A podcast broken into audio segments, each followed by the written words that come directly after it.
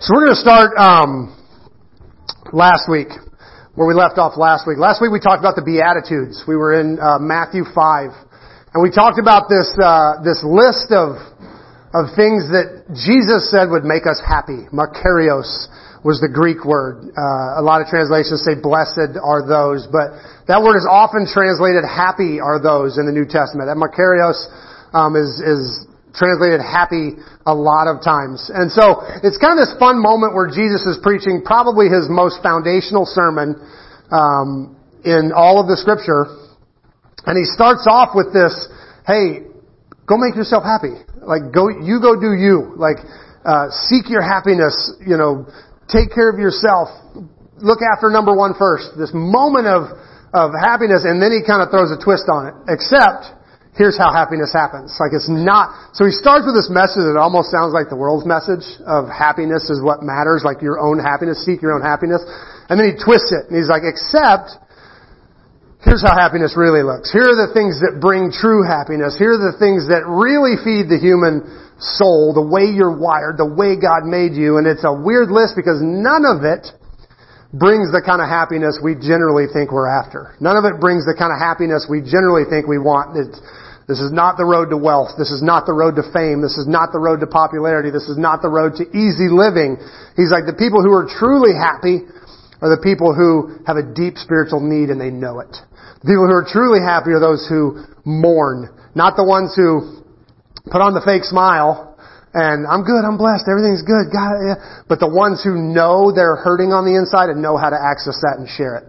And know how to go, I mean, if you read one third of the Psalms, are what we call lament psalms. These are the people who, who were upset with what was going on. They didn't like what was happening in their life and they had no trouble talking to God about it. They had no trouble saying, I mean, Jesus on the cross sings Psalms 22. He's hanging there and he goes, my God, my God, why have you forsaken me? That's Psalms 22. We feel like, you know, Jesus was crying this out, but he turned to one of those Psalms, one of those lament Psalms that he had probably read and sang a thousand times he said, this is the moment that I sing that. My God, my God, why have you forsaken me? The ancient rabbis to say the, the, the Torah is how God speaks to us. The Psalms are how God wants us to speak to Him. If that's true, then one third of them are people who are not at all happy with what's happening. They're not at all happy with God. And they turn to God about it. We have this, we have this weird thing in our culture where people who don't believe in God have this tendency to go, if your God is so real, why is there so much evil in the world? Why do so many terrible things happen? And we feel like it's our job to like answer that. Well, I mean, you have to understand God knows more than we do. You know, I've got, so my kids are wrestling with that right now and, and you feel this intense pressure to answer that question, you know. Well, you have to understand, you know, that God, you know, is, His thoughts are above our thoughts and His ways are above our ways and, and we feel the pressure to answer. What I love is in the Bible, it was His closest followers that did that. Several of the prophets are like, God, if you're so awesome, why is our nation a mess? Why is everything falling apart? It wasn't seen as a sign of like rebellion or doubt that these people did this. It was seen as a sign of faith. That they turned to God with those big hard questions. That they went to God and said, God, I don't understand this at all. This doesn't make sense at all. This is, this is frustrating. If you're there and you're so amazing, why is this happening? It was, it was the deep followers of God that asked those questions. So Jesus takes this list. He's like, blessed are those who mourn and know how to, and know how to do that. Blessed are those who, who seek peace, who, who don't dive online and, and, and scream at the other side and who don't do everything they can to stir up the animosity, but the ones who, who, who, who are strong to their convictions, because he says, blessed are those who seek after righteousness, strong about their convictions, but choose to, to, to a path of peace to get there. And so he takes this list that, that doesn't look like anything that we would call uh, the road to blessing. Like when we think of blessing, like, you know, I'm going to pray and God's going to pour down financial blessings, He's going to pour down all these amazing things, and Jesus does not give that kind of list. So he says, seek your happiness. Go after your happiness, but your happiness is going to look different. Like true happiness is going to look different than you think. And most of us who have chased the things that we think will make us happy don't find the happiness. Even if we find the things, we don't find it. We talked last week about how uh, the World Health Organization did a huge study to see if you could actually buy happiness, to see if giving people more resources would actually make them more happy. They came up with this thing they called the happiness quotient, a way to measure happiness and satisfaction. And, And they found that for some people it did. If you were below what you needed to live, if you didn't have enough to survive, yes, more resources made you happy. Getting you up to the level of where now you have enough to survive did bring more happiness. And once you crossed that threshold, it was almost inverse. The more you had, the less happy you got. America was the absolute worst. The more you have in America, the, the least happy you tend to be. And yet most of us look at somebody with more than us, if I could just have that much, if I just didn't have to work so hard, if I could just have a little bit more, if I could just be in a little bit better place, I'd be happy. The studies don't show that. It shows the other way. So Jesus taps into this thing that I think is fun that psychology is just now proving, and he did it 2,000 years ago. He's like, if you want the road to true happiness, if you want the road to true peace, if you really want your soul to thrive, here's how you do that and it's a list that we're not used to. So if you missed that, jump in last week. But but um, but I was wrestling with this because uh, because as I was praying for Lena yesterday, my soul was not happy. I was I was torn up, and I, I was I was working on my deck and I was quiet. I didn't really have anything in my ear. Normally I've got some music or something in my ear. I'd run my sermon three or four times, and so I'm just working in silence. And I was like, God, uh, what do we do in this moment? What do we do? And I felt like God took me to the book of Ruth. So if you, if you're in your Bible, you may want to go to Ruth. We're going to bounce around here a little bit, but, but I, I went to this story of these two women who had, uh, survived disaster. Um, if you don't know the story of Ruth very well, Ruth, uh, Naomi, um, and her husband Elimelech were, um, uh, had to move away from their home, Bethlehem, because of a drought. There was no money, there's no jobs, there's nothing going on. It was hard times.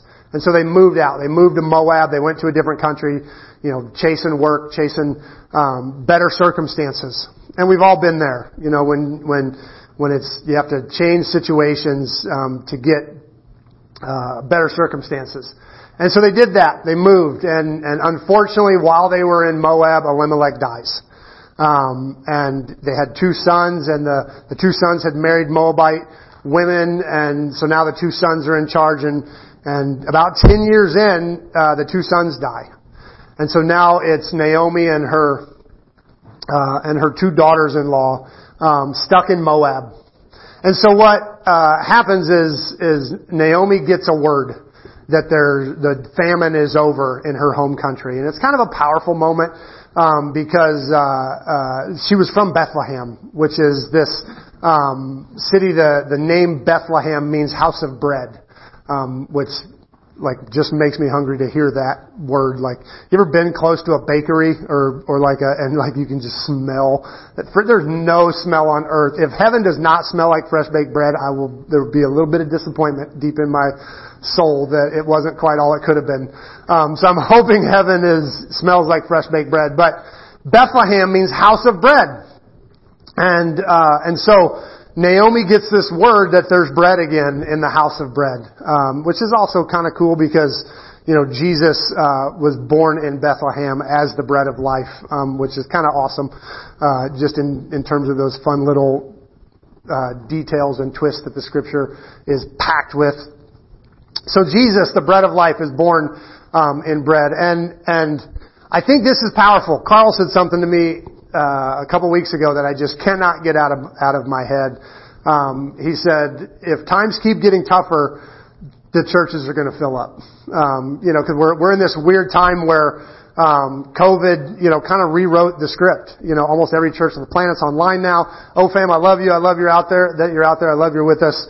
Um, we never planned on going online. We never planned on being that kind of church. But you know, COVID made us all, you know, do weird things. And so we have a a lot of people fell out of the habit of going to church. And it's so much easier now just to click it on TV and and watch it that way. And and it's kind of rewritten the words and and and uh, Carl and I were talking about that, a little frustrated about it the other day. And Carl's like, "If things keep getting tougher, the churches are going to fill up."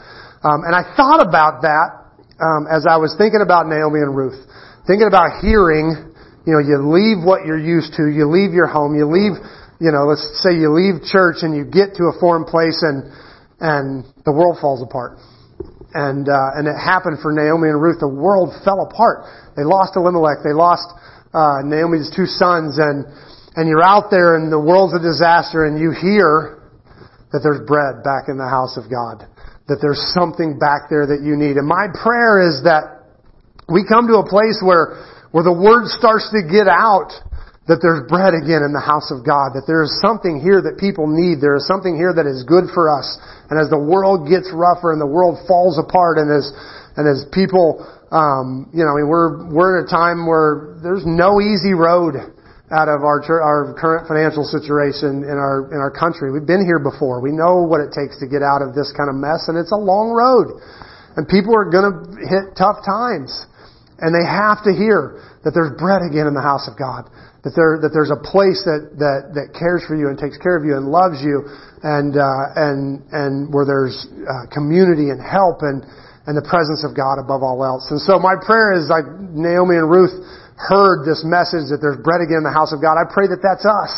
I pray that that that word gets out and people start to hear that there's bread again in the house of God. But um, but uh, but Naomi and Ruth uh, well, Naomi turns to her two, daughter-in-laws because she knows I'm going home. There's, there's bread again in the house of God. I'm going back to Bethlehem and it seems crazy to her that her, her two daughters-in-law would come with her. And so she tells them, um, that they can go home. She was like, you know, it's a terrible situation. They're both widows and Naomi is like, uh, you know, I, I got no more sons for you.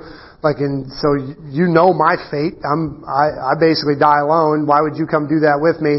Uh, and they both cried and they didn't want to do that. Um, but Orpah, the other one, um, agreed. And so Naomi turns to Ruth and she's like, go home, you know, daughter, this is crazy. And Ruth says this thing in, uh, in, uh, Ruth 1-6, if you want to join me there. Uh, it's one of my favorite passages of scripture. Uh, in fact, usually when I do weddings, I, I almost always try to talk the bride and groom into using this as their vows because it's so gorgeous. Um, but we're going to be in Ruth 1-6 and I am now jumping around my Bible, so this is not the way we normally do it, but it says, Then Naomi, uh, oh, this is where we started, heard in Moab that the Lord had blessed his people in Judah by giving them good crops again. So Naomi and her daughter-in-laws um, got ready to leave Moab for their homeland. So we're going to jump down. Um, she gives her big thing uh, to her daughter-in-laws. Why would you stay with me? This doesn't make any sense. Uh, verse 16 is actually where we're going to be. It says, But Ruth replied, Don't ask me to leave you or turn back. Wherever you go, I will go. Wherever you live, I will live. Your people will be my people. Your God will be my God. Wherever you die, I will die. And there I will be buried. May the Lord punish me severely if I allow anything but death to separate us. When Naomi saw that Ruth was determined to go with her, she said nothing more. So Ruth gives this awesome speech. It's one of the most beautiful speeches in scripture that I am not going to leave you. Nothing, um, uh, could separate us. She makes this amazing vow, and Naomi buys it. So you go back, and we find out later that this moment serves Naomi. That rumor of this moment made it all the way back to Israel. That that uh, Ruth's dedication and devotion to her mother-in-law preceded her. It built into her reputation. So this is a this is a big moment. And they get back. So they get back to the people of God. They they get back to uh, Bethlehem, where they were from. And, uh, and Naomi, we get to see into her soul, um, just a little bit. If you want to jump down with me to verse 19. It says, So the two of them continued on their journey. When they came to Bethlehem, the entire town was excited by their arrival. Is this Naomi? The women asked. So they've missed her. They're excited to see her. Um, and obviously 10 years has passed. We all look a little different 10 years later. Um, and so they're asking the question, is this Naomi? Is this the same woman? And it says, don't call me Naomi, she responded. Uh, instead, call me Mara, for the Almighty has made me, uh, life very bitter for me. I went away full, but the Lord has brought me home empty. Why call me Naomi when the Lord has caused me to suffer and the Almighty has sent such tragedy upon me? So Naomi returned to Moab, from Moab, accompanied by her daughter-in-law Ruth, the young Moabite woman. Uh, they arrived in the late spring at the beginning of the barley harvest. Uh, the name Naomi means pleasant. Um, and so they come in, they're like, is this Naomi? Is this pleasant? Is this the sweet one? And she said, no, don't call me Naomi, call me Mara, which means bitter. Call me bitter. And I think there's a lesson here, I think a, like a tragic lesson that, that Naomi and, and Ruth become this juxtaposition because Naomi, they've both suffered. They've both lost, they're both widows. They both lost their husband. Now granted, Naomi's also lost two sons, but they're both in this place of suffering, and Naomi makes this kind of tragic shift where no longer is she Naomi who has suffered. She has now embraced suffering as her, as her identity. She's renamed herself in the place of, of suffering. It's not just something she's gone through, it's something she is. And that's a, that's a scary moment for Naomi to not just say, I have a story. I have a path I've been through. I have a journey I have traveled. I have pain I have endured. I have things that I have suffered. She has now embraced the fact that she is suffering. I am bitter. I am, and that's the danger of bitterness. It's not that, that you've gone through anything different. It's that you decided to park there. You've decided to stay there and go, this is who I am. I am bitter. I am suffering. I am pain. And, and that's a scary place to be. It's a scary, scary place to be.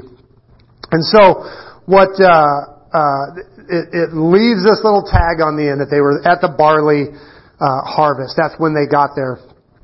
And so in chapter 2, um, Naomi makes this shift. And, and, this is what I really, um, wanted to cling to this morning because Naomi in, in Israel, they had these rules. It was kind of their welfare system, um, where in it, when you would harvest a field, um, you were supposed to kind of leave the edges. Like don't don't go all the way to the edges. And if something falls off the wagon, uh, don't pick it up. Just kind of leave it. And it gave uh, it left some crops in the field, a few crops in the field, where uh, three groups of people: uh, widows, people who were absolutely destitute, and foreigners who were just passing through could could go into a field and pick the edges, pick the stuff that was dropped, um, and get a meal. You could get some food if you uh, if you went and kind of did the second pass over over a field. Most farmers would bring their whole harvest team through a field, and then they'd hire a day laborer to maybe go get them another to make the second pass and go give them a.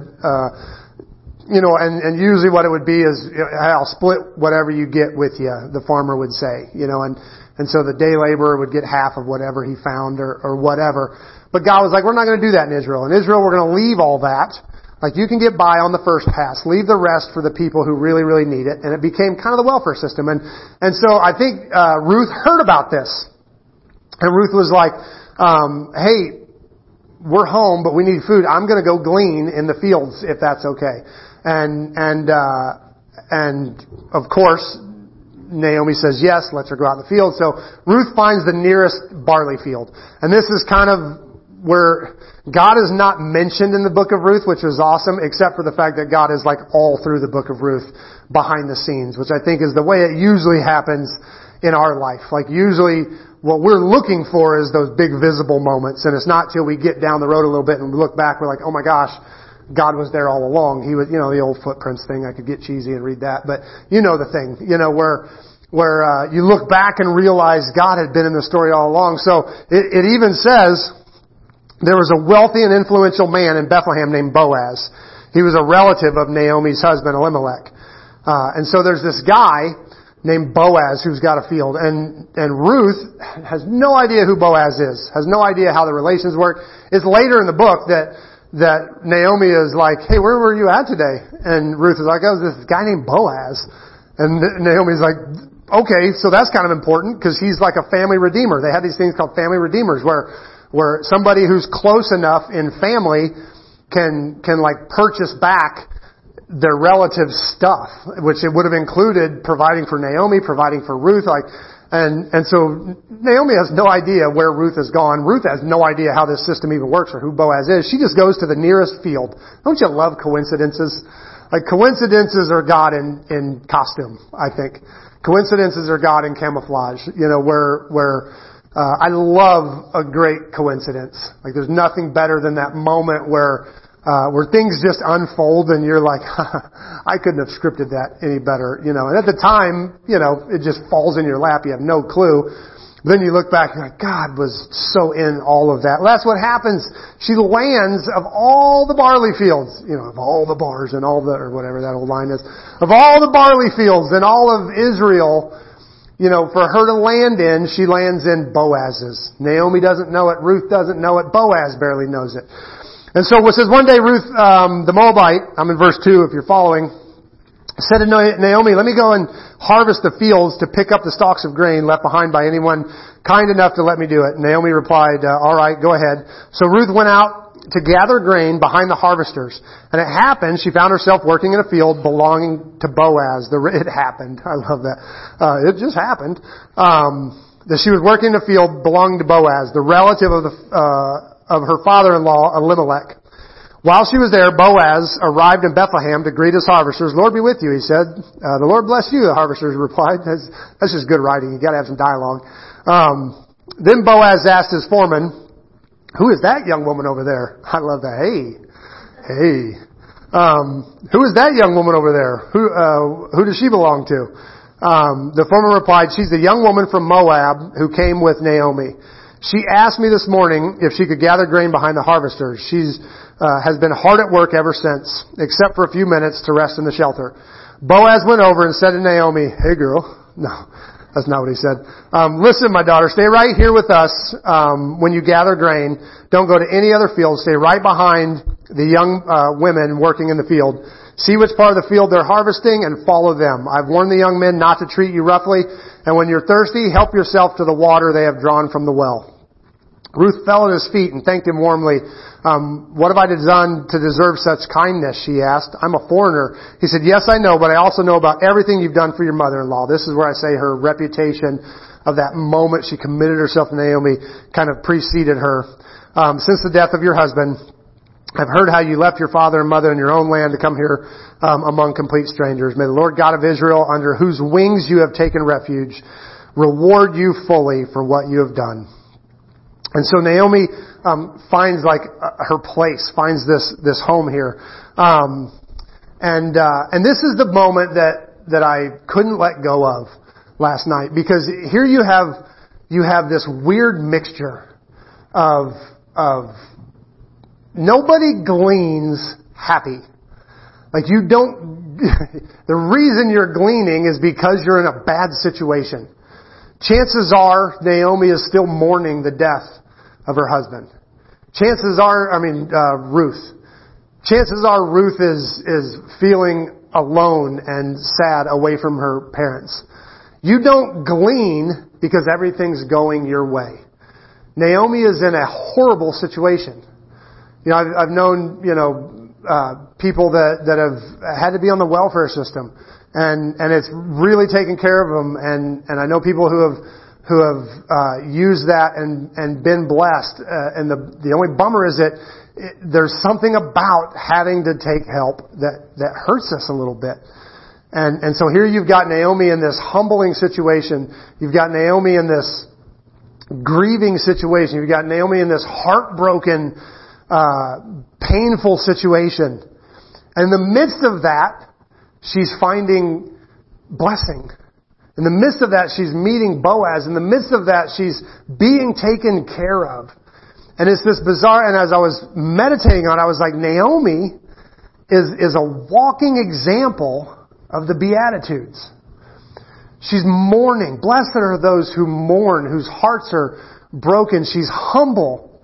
She's having to, to rely on, on the, the good graces of somebody else. She's, she's uh, seeking after justice and peace by committing herself to her mother-in-law. Naomi is a walking beatitude. And in the midst of all of that stuff that we wouldn't think brings happiness, she not only finds a place in this barley field where she can be taken care of and where she can provide for her and her mother-in-law, but she meets Boaz, who I'm not going to get through the whole story, but who, who becomes her husband later. Spoiler alert. And, and they bear a child together and that child becomes the, like the grandfather of King David who becomes the progenitor to Jesus who saves the world. And it all starts in the middle of this, of this horrible, horrible moment.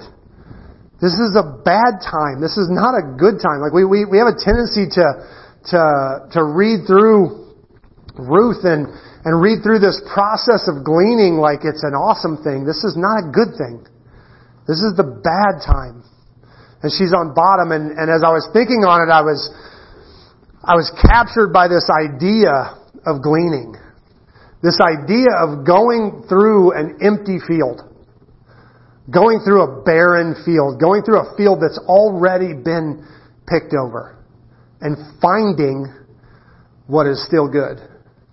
Finding what is still useful.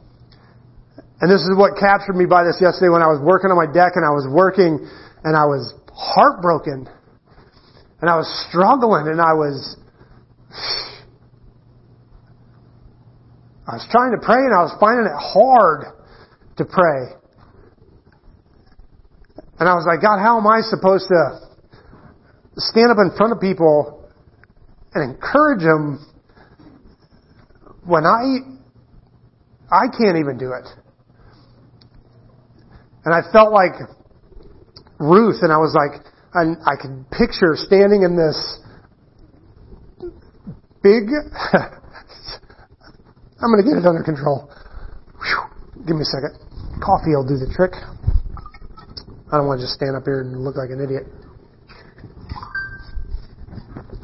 If anybody says too late, I'm walking out. No. And I'm picturing standing in this big empty field and God going, there's something good. Grab that one. There's something good. Grab that one. I know it looks empty, but it's not. There's something good. Grab that one. And there's something good. Grab that one. And I realized that gratitude is just gleaning. Gratitude is standing in a broken world and saying it hasn't all been picked over yet. There is still good. There are still people who love me. There is still community. There is still blessing. There is still good to hold on to. And I stood there thinking, Ruth is, is, isn't just an example of how you can wind up in the right place at the right time and good things can happen. Ruth is an example of how gratitude works. It's going, everything is falling apart. This field is empty. There is nothing good. It's already been picked over. And going, no, no, no, I can get some good out of it. I can find something good out of it. I can, I can, I can find something to sustain me in this. One ear at a time. Gleaning, I think, is how gratitude works. So uh, ultimately, gleaning is a process of finding what we've missed. It's a process of choosing to find the good. We're kind of talking through the Sermon on the Mount last week, and I think we're going to get back there next week. But Jesus has this really uh, popular statement that we talk about all the time. He says, "Ask, and it will be given. Seek, and you will find. Knock, and the door will be open to you." And then he says this thing that frustrates me because everyone who seeks finds. Everyone who asks, it's given. Everyone who knocks, it's open to Him. And that's always frustrating me because I feel like there's been an awful lot of things I've, I've asked for that I haven't gotten and all awful lot of things I've seeked that I haven't found and, and it can be frustrating. But I was thinking about that in terms of gleaning, in terms of Ruth in this big empty field. And Jesus saying, uh, everyone who seeks finds. Everyone who seeks finds. I sat there last night mulling that over as I was putting deck boards on my deck and I was like, everybody who seeks finds. Because I've been pounding heaven and, and in the back of my head has been like, God, you said if we ask you would answer. You said if we ask, you would answer. You said if we seek you'd find. So I've been pounding heaven with that. And it dawned on me as I was thinking about it in terms of gleaning that, that if we seek negativity, we will find it. If we seek pain, we will find it. If, if we seek evil, if, if, if you, if you want to get mad, it will take you three seconds on Facebook. Go find it. Everyone who seeks finds. If you want to get frustrated, pull up your news app. Because everyone who seeks finds. If you want to fight, I can tell you how to get there in about two swipes of your thumb. and everyone who seeks finds. And I thought about Ruth in this barren situation in her life, in this barren field, seeking sustenance, seeking food, seeking life. And I thought everyone who seeks finds. And I thought about it in terms of gratitude. I thought about it in terms of, of, of finding something good in barrenness. And I hear God saying, everyone who seeks finds. And one of the toughest things about really the last couple years uh, in our church really is is it feels like we're a home for wayward souls, like we're a home full of people who are going through really tough times. And I love that we come here and and cry together and and lean on each other and share our frustrations together because Everyone who seeks finds. And if you come seeking connection, you come seeking something to be grateful for, and you come seeking love, and you come seeking your people, everyone who seeks finds. Ruth stood in this big, empty, barren field looking for something good. And, and she found it. She found it. Everyone who seeks finds. So I want to ask the question today, what are you seeking for? What are you looking for? If you're looking to be sad, everyone who seeks finds. If you're looking to be frustrated, if you're looking to be angry, everyone who seeks finds. If you're looking for bad stuff in this church, I can give you a list. If you've been hurt by church and, and you kind of walk into church going, you know, oh, this, is you know, probably going to be like every other, yeah, you're going to find some, I can, I can, I can give you a list. If you come in seeking that, you'll find. If you come in seeking people and seeking connection, if you come in seeking a word from God and you come in seeking a place where you can experience the presence of God in worship, I think you'll find it. I think you tend to find what you seek for. Story girls, if you're looking, if you've, if you've been hurt by people, I know you guys are finishing this book up, if you've been hurt by people and you go into every relationship looking for someone to abandon you and someone to hurt you, and I think you'll find it. And if you come looking for someone to connect to and share your life with and share your heart with, I think you'll find it.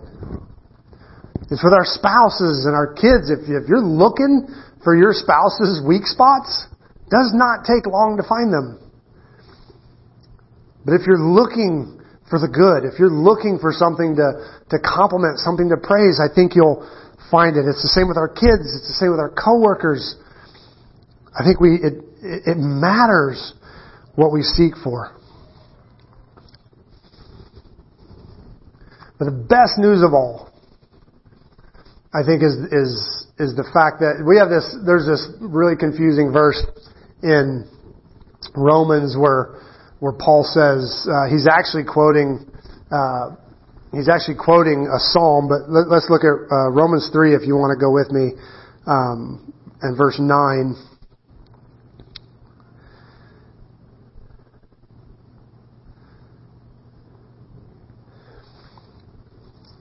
Paul says, "Well then, should we conclude that the Jew? Uh, actually, we're going to script down. I got the uh, verse starting in verse ten. As the Scripture says, no one is righteous, no, not one. No one is truly wise. No one is seeking God." No one is seeking God, which is weird because we're told to seek God all the time. Like all of us are told to, you know, seek God. There's verses that tell us to seek God. We feel like we're seeking God. We feel like we, God, we pray to God. God, I just want your will. I just want to know what you want from me. God, I just want to, to experience you. We feel like we're seeking God all the time. Paul comes out and says, no one is seeking God. No one is actually seeking God. And it's, it's kind of theologically bizarre. Um, but I think the beauty of that is, uh, there are multiple verses where it says, I mean, Jesus has a big one in John when he's talking to the, to the woman at the well and, and they're wrestling about how you're supposed to worship God. They're like, hey, we say that we're supposed to well, worship God on this mountain. You guys say it's supposed to be in Jerusalem.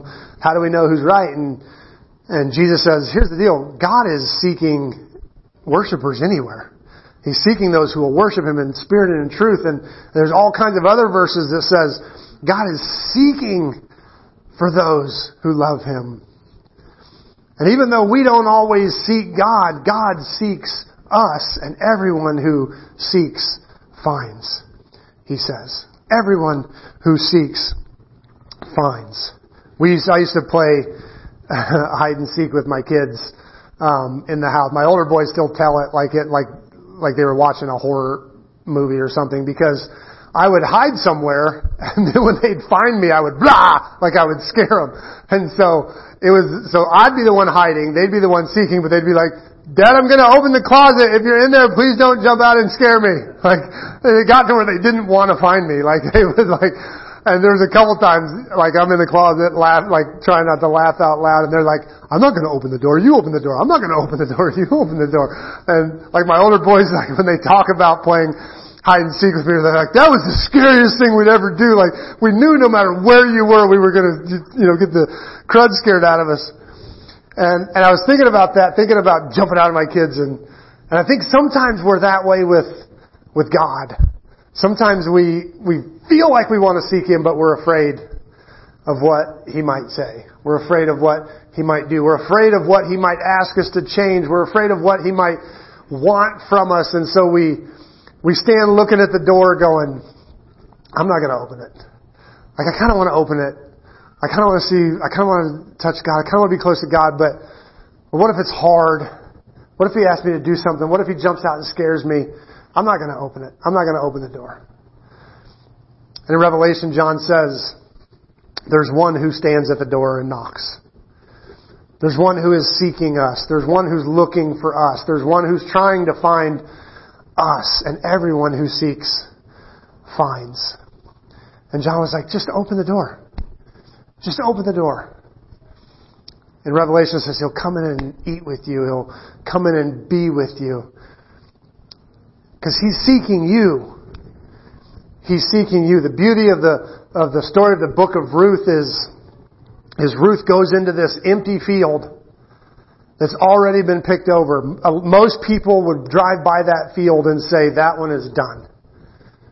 That one is finished. There's nothing there. There's nothing to be grateful for. There's nothing to, to, to value in that anymore. And Ruth goes in to glean. She goes in looking for goodness. She goes in seeking something good in that barren field. And what she finds is everything. She finds Boaz. Boaz is one of the one of the huge types in the Old Testament of Jesus, this family redeemer that comes in to save the, really the day and the entire, you know, uh, messianic heritage. You know, he comes in as this Jesus figure to save. And so she goes in looking for some gratitude. She goes in looking for something good in a barren field and she finds, she opens that door and finds her Savior, who turns out had always been looking for her.